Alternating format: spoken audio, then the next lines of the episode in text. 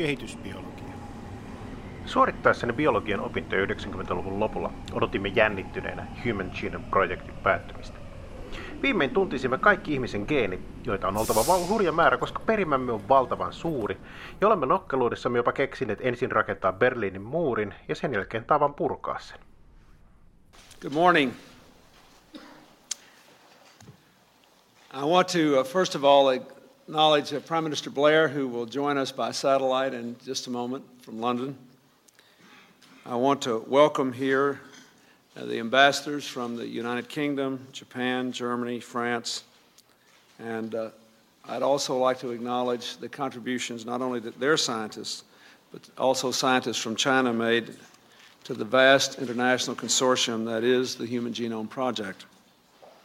I thank uh, Secretary Shalala, who could not be here today, and Secretary Richardson, who is here, Dr. Ruth Kirstein, Dr. Ari Patronos, scientists of the Department of Health and Human Services and the Department of Energy, who have played an important role in the Human Genome Project. Kuten Yhdysvaltojen presidentti Clintonin juhlapuheessa vuodelta Collins, the 2000 director of huomaamme, tuolloin jopa enemmän kuin COVID-epidemian voittamisessa eri maat tekivät yhteistyötä. Mikä tarkoittaa, että genomin selvittämisestä pidettiin yleisesti ratkaisuna hoitaa monia ihmisen sairauksia. Oletuksena oli, että jokainen geeni koodaa yksittäistä proteiinia ja tuntemalla geenin rakenteen ja ne muutamat geenin aktiivisuutta säätelevät alueet voidaan ihmisen rakenne ja toiminta selvittää täydellisesti. Toki samalla pelättiin, että geneettistä tietoa voitaisiin käyttää väärin, varsinkin jos sitä ei pystytä pitämään yhteisenä omaisuutena, kuten Iso-Britannian pääministeri Tony Blair kuvaisi. But with the power of this discovery comes, of course, the responsibility to use it wisely. As with the greatest scientific achievements, the ethical and the moral questions raised by this astonishing breakthrough are profound. We, all of us, share a duty to ensure that the common property of the human genome is used freely for the common good of the whole human race to ensure that the powerful information now at our disposal is used to transform medicine, not abused to make man his own creator or invade individual privacy. Olemme podcast-sarjassa käyneet läpi geenien säätelyä ja havainneet, että ennen kaikkea säätelyalueiden laaja kirjo ja vaihtoehtoinen pilkkoutuminen muuttivat pitkälti käsitystämme geneettisen informaation hyödyllisyydestä. Voimmekin pakata perimäämme tai estää säätelytekijöiden kiinnittymistä, jolloin tuotamme eri aikoina erilaisia proteiineja. Lisäksi voimakin ainakin joissain tapauksissa vaikuttaa proteiinin ominaisuuksiin, myös RNA-kopion valmistamisen jälkeen. Tämä tarkoittaa, että säätelemällä tänään sitä, millaisia geenejä soluissamme pystytään aktivoida, vaikuttaa siihen, millaisia solut ovat huomenna. Tällöin eliön historia vaikuttaa sen rakenteeseen ja toimintaan. Tätä kutsutaan puolestaan fenotyyppiseksi joustavuudeksi, joka on monta kymmentä vuotta ennen ihmisgenomin selvittämistä keksitty kuvaamaan alkuun kasvupaikasta riippuvaa kasvien erilaista ulkoasua. Kuitenkin samaa joustavuutta esiintyy myös meissä ihmisissä.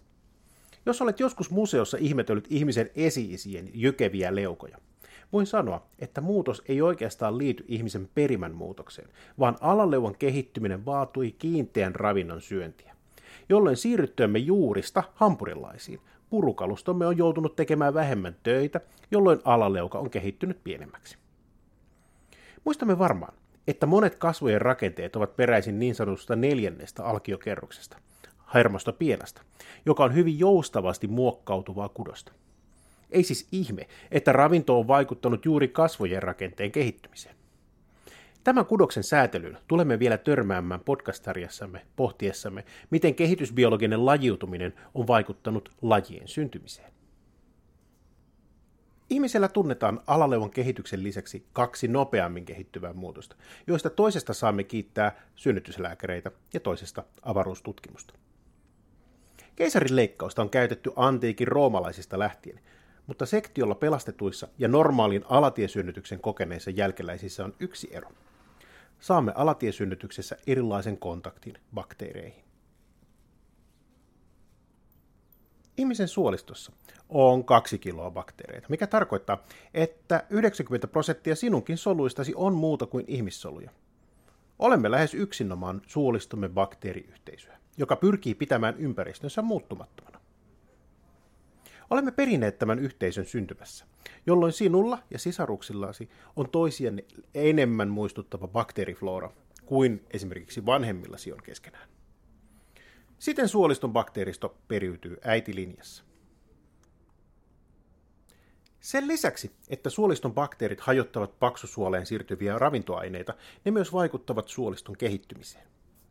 Bakteerien läsnäolo vaikuttaa usean säätelytekijän ekspressioon, ja esimerkiksi seprakalalla suoliston solujen jakautuminen on bakteerien säätelemää, jolloin bakteerivapaissa oloissa suolisto kehittyy vain osittain.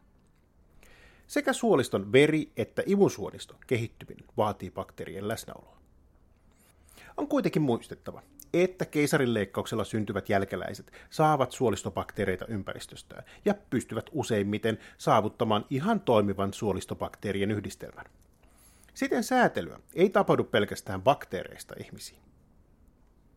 Kymmenisen vuotta sitten löydettiin mykistävä suoristofloran yhteys aivojen kehittymiseen ja käyttäytymiseen. Aivojen rakenne kehittyy hieman poikkeavasti sellaisilla hiirillä, jotka ovat kehittyneet ilman suolistobakteereita.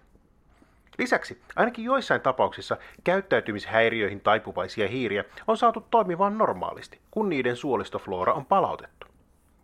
Siitäkö se johtuu, että ajattelen usein ruokaa? Ovatko psykologiset häiriöt, kuten autismi, parannettavissa ravinnolla ja sopivalla bakteeriyhdistelmällä? Näin kuulen välillä väitettävän. Olen kuitenkin monesti pettynyt hiirillä tehtyjen käyttäytymiskokeiden yleistyksistä, että jäisin kyllä odottamaan lisätutkimuksia ennen kuin probiootteja käyttäisin käypähoitona. No entä sitten avaruustutkimuksen vaikutukset? Jo pitkän aikaa on tiedetty, että pitkäaikainen oleskelu painottomuudessa vähentää lihasvoimaa. Tämähän on tietenkin luonnollista, koska liikkuminen on kevyempää, jolloin tiettyjen luustolihasten massasta voi hävitä jopa 30 prosenttia parissa viikossa, mikäli lihaksia ei rasiteta. Lihasmassan väheneminen liittyy voimakas transkriptiotekijän määrän muutos, jolloin lihassolujen erilaistuminen, mitokondrioiden tukeminen ja solujen kasvun säätely häiriintyvät. Siten solujen erilaistuminen edellyttää myös niiden käyttöä, ja käyttö puolestaan ei välttämättä edellytä muuta kuin maan painovoimaa. Aina ei tarvitse mennä ulkoavaruuteen nähdäkseen fenotyyppistä joustavuutta. Riittää, että analysoi vanhoja tilastoja. Länsimaissa synnytyksistä on melko kattavat tilastot ainakin sadan vuoden ajalta. Ja näitä vanhoja tilastoja katsomalla on huomattu, että pienikokoisilla vauvoilla on muita korkeampi todennäköisyys altistua sydän- ja verisuonitaudeille. Etenkin, jos istukan koko ei ole ollut rajoittavana tekijänä lapsen kehittymiselle. Tästä äärimmäinen esimerkki löytyy Hollannin nälkätalvesta 1944-45, jolloin natsimiehityksen aikana kanse kärsi voimakkaasta aliravitsemuksesta. Tuolloin syntyneille lapsille kehittyi myöhemmin muita enemmän insuliiniresistenssiä ja ylipainoa. Kehittyvä alkio siis aistii ympäristöä ja pyrkii muuttamaan elintoimintojaan vastaamaan esimerkiksi oletettavaa ravintotilannetta. Elintoimintojen muuttaminen tapahtuu lähinnä geenien säätelyllä metylaation avulla, ja joissain tapauksissa metyloiminen voi olla periytyvää, jolloin äidin tai jopa isän kokemukset vaikuttavat siihen, millaisia me olemme.